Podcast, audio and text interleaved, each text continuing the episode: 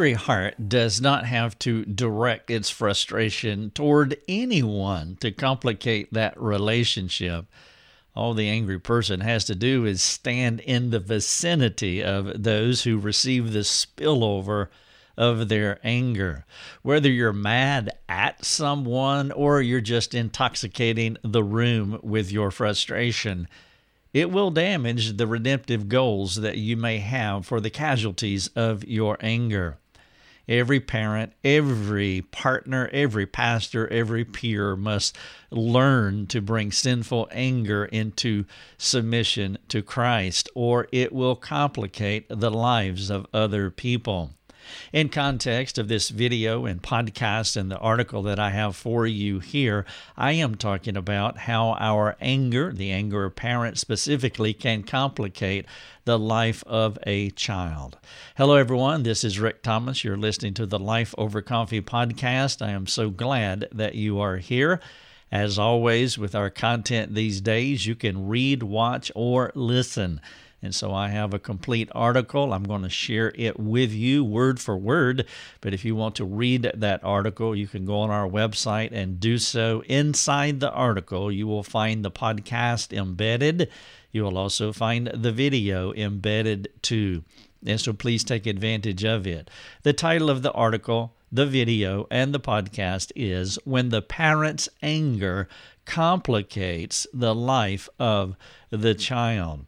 And so let me share with you this case study, and then I want to get into it, into a diagnosis. I want to analyze it, and I trust that it will bring some help to you. Every parent needs to listen to this, uh, what I'm presenting here, because this is a problem. All of us get angry, all of us become sinfully angry, and unfortunately, the truth is, those who are closest to us receive the spillover, and so we can complicate their lives. And so, this is an instructive and helpful uh, article that I have for you, and I, I, trust that the Spirit will work in your heart as He needs to and as you need for Him to, and it can bring your family into a, a more tighter, redemptive, repentive uh, community.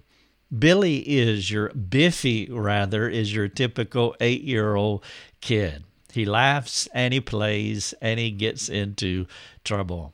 Unfortunately, the getting in trouble part seems to be causing all the problems in their home, so I had to meet with Biff and Mabel. We connected at the local Starbucks to talk through some of their parenting challenges with Biffy. While they were more interested in Biffy's wrongs, I actually wanted to start in another place, which is where I usually begin with parents who bring a young child in for counseling. I knew I knew that parents of rebelling children often focus too quickly on the disruptive child, bypassing an essential step in the ongoing family problems. Though all angry people are primarily responsible for their anger, it's not uncommon that they received help in becoming angry, especially angry children. I have said this before, but I was an angry teenager who ended up in jail as a 15 year old kid but I did not get there by myself.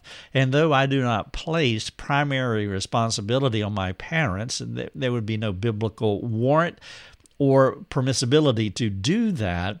My parents were secondary causal agents. Parents can assist. They can be a complicating, shaping influence in a child's life.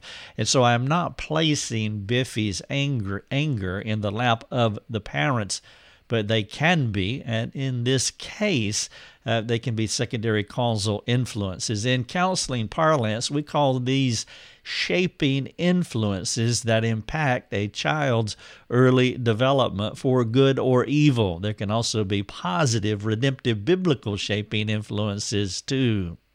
I know that a great starting point and helpful way to think about this type of counseling case, problem solving in the home is to answer a few questions about the parents' lives and their marriage. And so I asked them, Biff and Mabel, about them, particularly how they relate to Christ and each other. Now, you want to be careful as you do this because parents typically come in and they have a point of focus, and that point of focus is with their child, in this case, eight year old Biffy.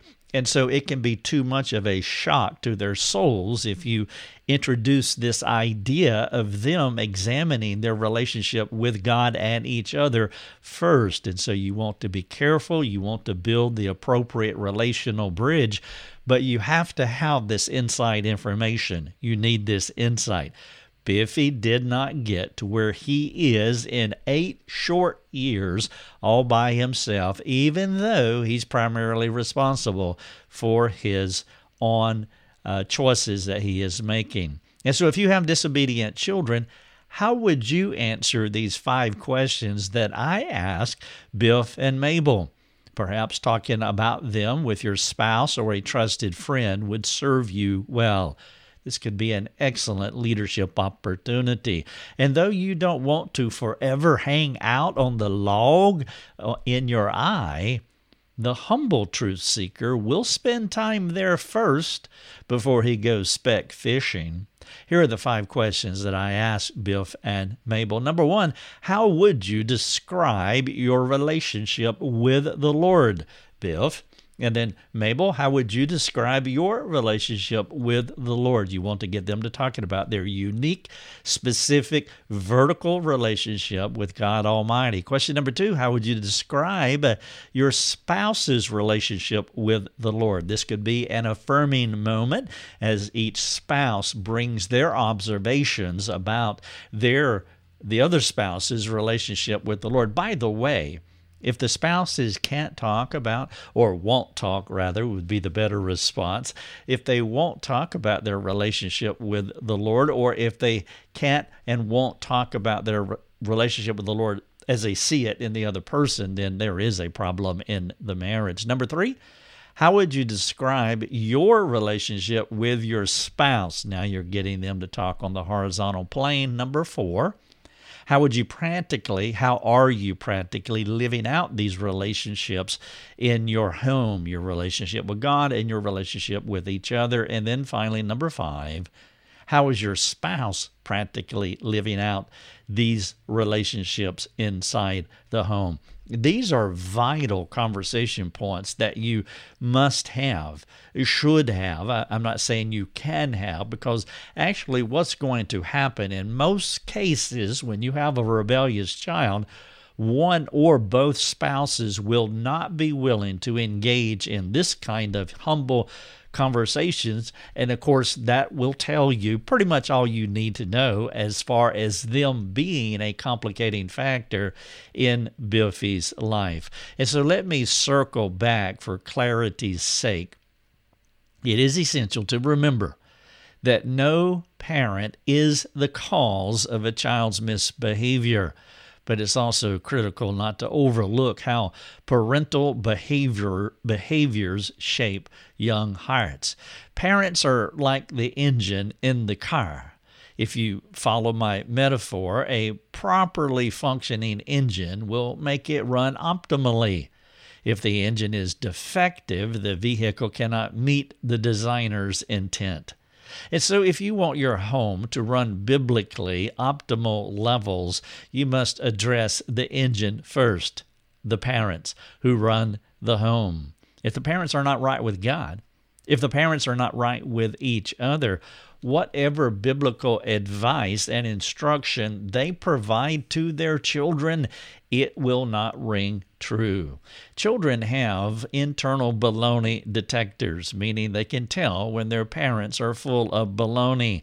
And then as they get older, well, it becomes easier for them to intuit that things are not ringing true between the parents, the children, the parents with each other, and the parents and their unique relationship with God. And though children can become God centered, Christ loving, Bible guided adults, despite their parents' lack of modeling and biblical assistance, you do not want to take for granted that parents do not matter in a child's life. Parents do matter. Every child from a dysfunctional home will viscerally lament how they long for parents who loved each other and provided a secure home environment conducive to nurturing growth. And so, by unpacking the parents' relationship with God and with each other, you will gain insight into the car's engine and functionality. A counselor's mindset cannot be suspicion or cynicism, and I don't want to implant that in your mind. But we need a type of biblical discernment that understands the doctrines of hamartiology, meaning the doctrine of sin, and the doctrine of anthropology, meaning the doctrine of humanity. Are they doing all they can to help their child grow in Christ likeness? It would be best if you unearth all that needs addressing to help a family become biblically whole. When it comes to a rebellious child like Biffy, your initial objective is to understand his primary shaping influences, and that will be Biff and Mabel. After spending a few moments with Biff and Mabel, it became apparent that they were angry parents. They were immediately reluctant to accept my assessment when I first brought it up. I get this reaction regularly when addressing angry hearts.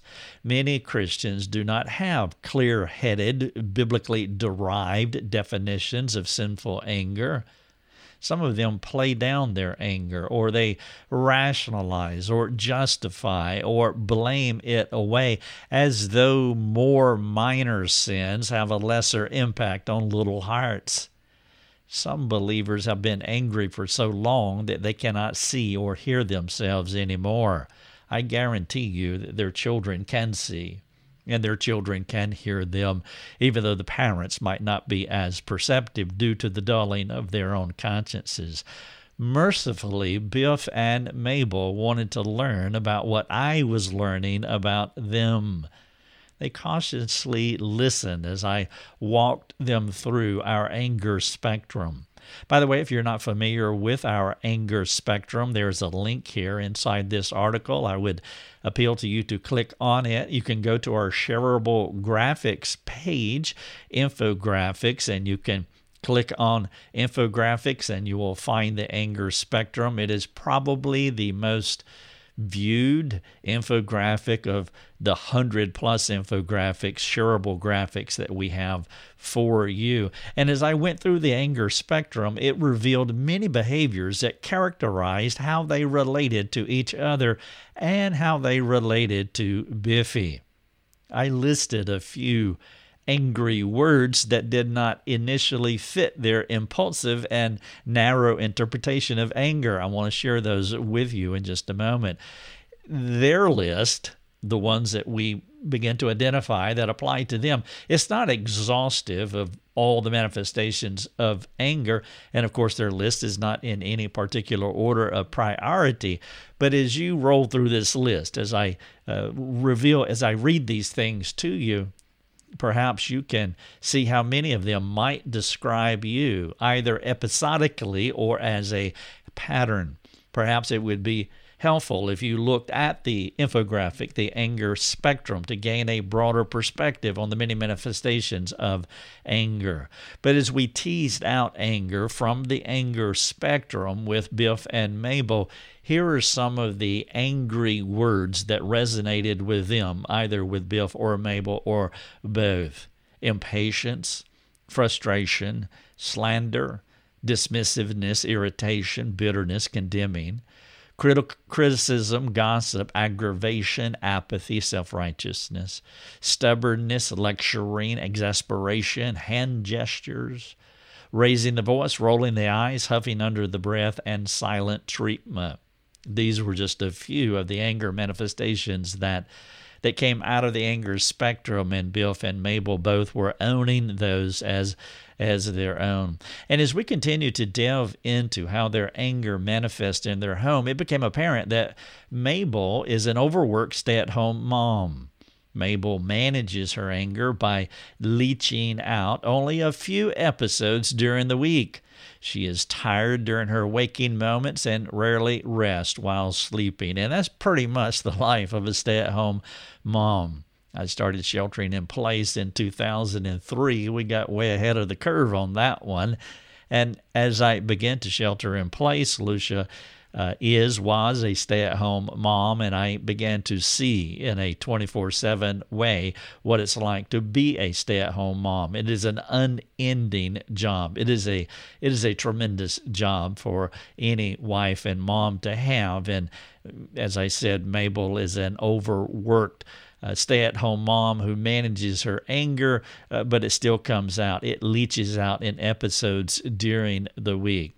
Alternately, Biff is an unfulfilled and overworked production worker. He's discontented, or as he knows now through our conversation, He's an angry man who has not found his niche in life. He works to live a utilitarian view of work that stirs longings for something more spectacular than a rote nine to five existence during their week, there are many times when their anger comes to the surface. The most apparent time is when Biffy messes up something, which points to Biff's dissatisfaction with life. He feels as though he missed his calling, but he could not come up with anything when pressed on what his calling should be. Both of them miss the connection between Biffy's anger and their discontentedness for the stay at home mom and the discontented production worker. They also did not see how their patterns and their episodes worked together to complicate what was happening in Biffy's soul. The family was in a sin cycle that looped from an angry kid to angry parents and back again because they compartmentalize their general states of anger, they miss the interconnectedness to Biffy and how they were complicating his life too. Thus, when Biffy pushed their buttons and Biff and Mabel reacted harshly to him, they never addressed their sinful buttons as they worked with Biffy about his anger.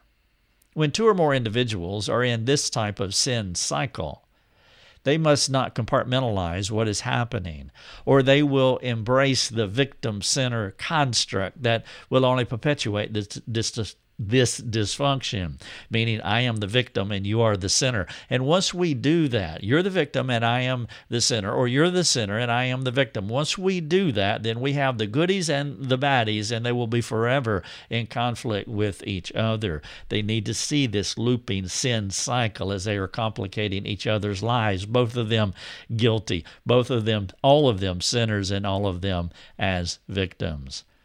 What Bill Mabel began to see is how Biffy was a people pleaser. And there was nobody in his life that he wanted approval from more than his parents. Thus, when they reacted in anger toward him, it amplified his soul noise. And because he was immature, he could not process it biblically. So he acted out. This is what happens when little, remember, Biffy's eight years old. And so this is what happens when young children, they don't know how to articulate. They don't have the categories. They don't have the, the ability to wordsmith what is going on with them. They don't have the, the word fluency to be able to walk through what is going on. And so they can only act out in, in frustration. And so he had this continual amplification of soul noise. And because of his immaturity, he could not process it biblically. And so he continued to act out. Hence, the sin cycle was running rampant in this family. When Biffy was younger, he was more optimistic about pleasing his parents. He thought he could meet their expectations. Today, he is more exasperated than hopeful, which is part of the reason that he acts out. Biblically speaking, the fear of man has captured Biffy's heart. Biff and Mabel are only learning now how their angry hearts even if they are not directing the anger toward their son, perpetuates anxiety in their son. The mantra is that fussy parents make insecure children. Kids in these homes do not know how to process what their parents are doing except to internalize it, that is, fear through insecurity, or maybe they will externalize it, that is, anger, by acting out. They will do one or the other. They'll internalize it, which will be a growing, unabated fear that will lead to insecurity, or they will begin to externalize it by acting out in anger. In Biffy's case, he externalizes his internal hurt by acting out in anger. The ongoing anger patterns are piling onto Biffy's pre existing insecurities or fear of man. Insecure, insecure lives need stability from the adults in the room to help settle their timid souls. Biff and Mabel are complicating their son's life. Biffy has spent many years walking on eggshells, hoping not to displease them. Today, he's at the place of giving up altogether. Fortunately, the light came on for Biff and Mabel. Their humility opened the door for God's favor, which effectuated the beginnings of change. They became acutely aware of what they had been doing to Biffy as secondary causal agents. And even though not directed at him, their general state of anger, due to their respective immature relationships with God, put him in a vulnerable position. It complicated his pre existing fear of man. When you mix a people pleaser, Biffy, with angry parents, Biff and Mabel, the insecure acceptance addict, Biffy, will be on edge, never knowing if he has the angry person's approval. Biff and Mabel will have to hold their culpability and Biffy's responsibility in a proper tension. They were piling on to his pre existing problem, making it impossible for them to help him. They were disqualifying themselves from the parenting process. Their fear based boy lives on the defensive, continually tightening up or shutting down as a matter of self reliant self preservation his approval drive was so strong that sometimes he would lie about what he was doing because he was scared of how his parents would react to him. He could sense in moments of tension that the wrong response meant disapproval. He erected a wall through deceit to protect himself from their rejection. That is a self reliant method to try to protect yourself, self preservation do you see how the complicatedness of sin can pretzel the mind to where people who, who want to love each other stay frustrated with each other? These complexities added layers of complication that circumvented any possibility of grace filled conversations that led them to redemptive, transformative results. Now, there are many steps to wholeness that will take Biff and Mabel years to accomplish, but with a well placed trajectory and accomplishable goals in view, the first thing for them to do is to recognize and to own their anger, their heart's general state, and how they episodically respond to their son. Now, my point here by talking about years to work through this is not to discourage anyone who is beginning down this path, but a call to sit down and to count the cost so that early disappointments do not defeat the long term hope that we have in the gospel. We have people who often come to us who want their problems fixed right now. It can take 20 years for them to get into this state. Let's say, just in Biffy's case, it has taken eight years to complicate his life. I'm not saying it's going to take eight years for him to unravel and unwind and begin moving down a redemptive path, but it's going to take more than eight months. It's going to take a while. In counseling, we call people like Biff and Mabel a complicating problem. Biff and Mabel have been piling on to a pre existing issue with Biffy. To help their son, they must rein in their anger. It's not helping. More succinctly, they have to repent. As they begin to understand what is happening inside their hearts, they can identify and isolate the idolatries tempting them to become angry. Their anger is not because of Biffy messing up, but because of something broken in their relationships with God and possibly their relationships with each other. And though they will not have a perfect home, they could have a repentive home, which is always the goal. Some things are not right in their souls, so they must begin vertically with God, not horizontally with Biffy. Please hear that clearly. At some future time, they need to talk to Biffy about their anger and what their plans are to change. Biffy needs to hear them owning something that he already knows about them it will go a long way to diffuse the tension in his heart if he has assurances backed up by measurable changes as they recognize their part in the family's problems. The rule of thumb is the sphere of the offense, the sphere of sin, the circle of sin, and the sphere of confession should be similar. Biff and Mabel must admit the sphere of sin, the sphere of transgression, and then they must confess to all the offended parties, which would include Biffy. In addition to owning and repenting of their sins, Biff and Mabel must go beyond their confession, which includes putting on a new kind of behavior, as Paul talked about in Ephesians 4 24. Their anger, meaning their communication, their communication style, has been demotivating Biffy. Now they can motivate him, for example, by being encouragers, by identifying evidence of the Lord's good work in Biffy's life. When Biffy does something right, they should identify it, they should isolate it, they should tell him that he is doing a good thing. They want to be encouragers more than discouragers. Discouragers, I've been talking about with their anger. They can be encouragers as they motivate him by grace. Now, Biffy will be cautious of the changes in his parents' lives, which is okay. Part of his apprehensiveness will be the residual fear of them becoming angry with him. He has been trained this way, and it's going to take him a while to work through it. Biff and Mabel must realize that their repentance does not mean their son will be equally repentive or receptive to his new parents.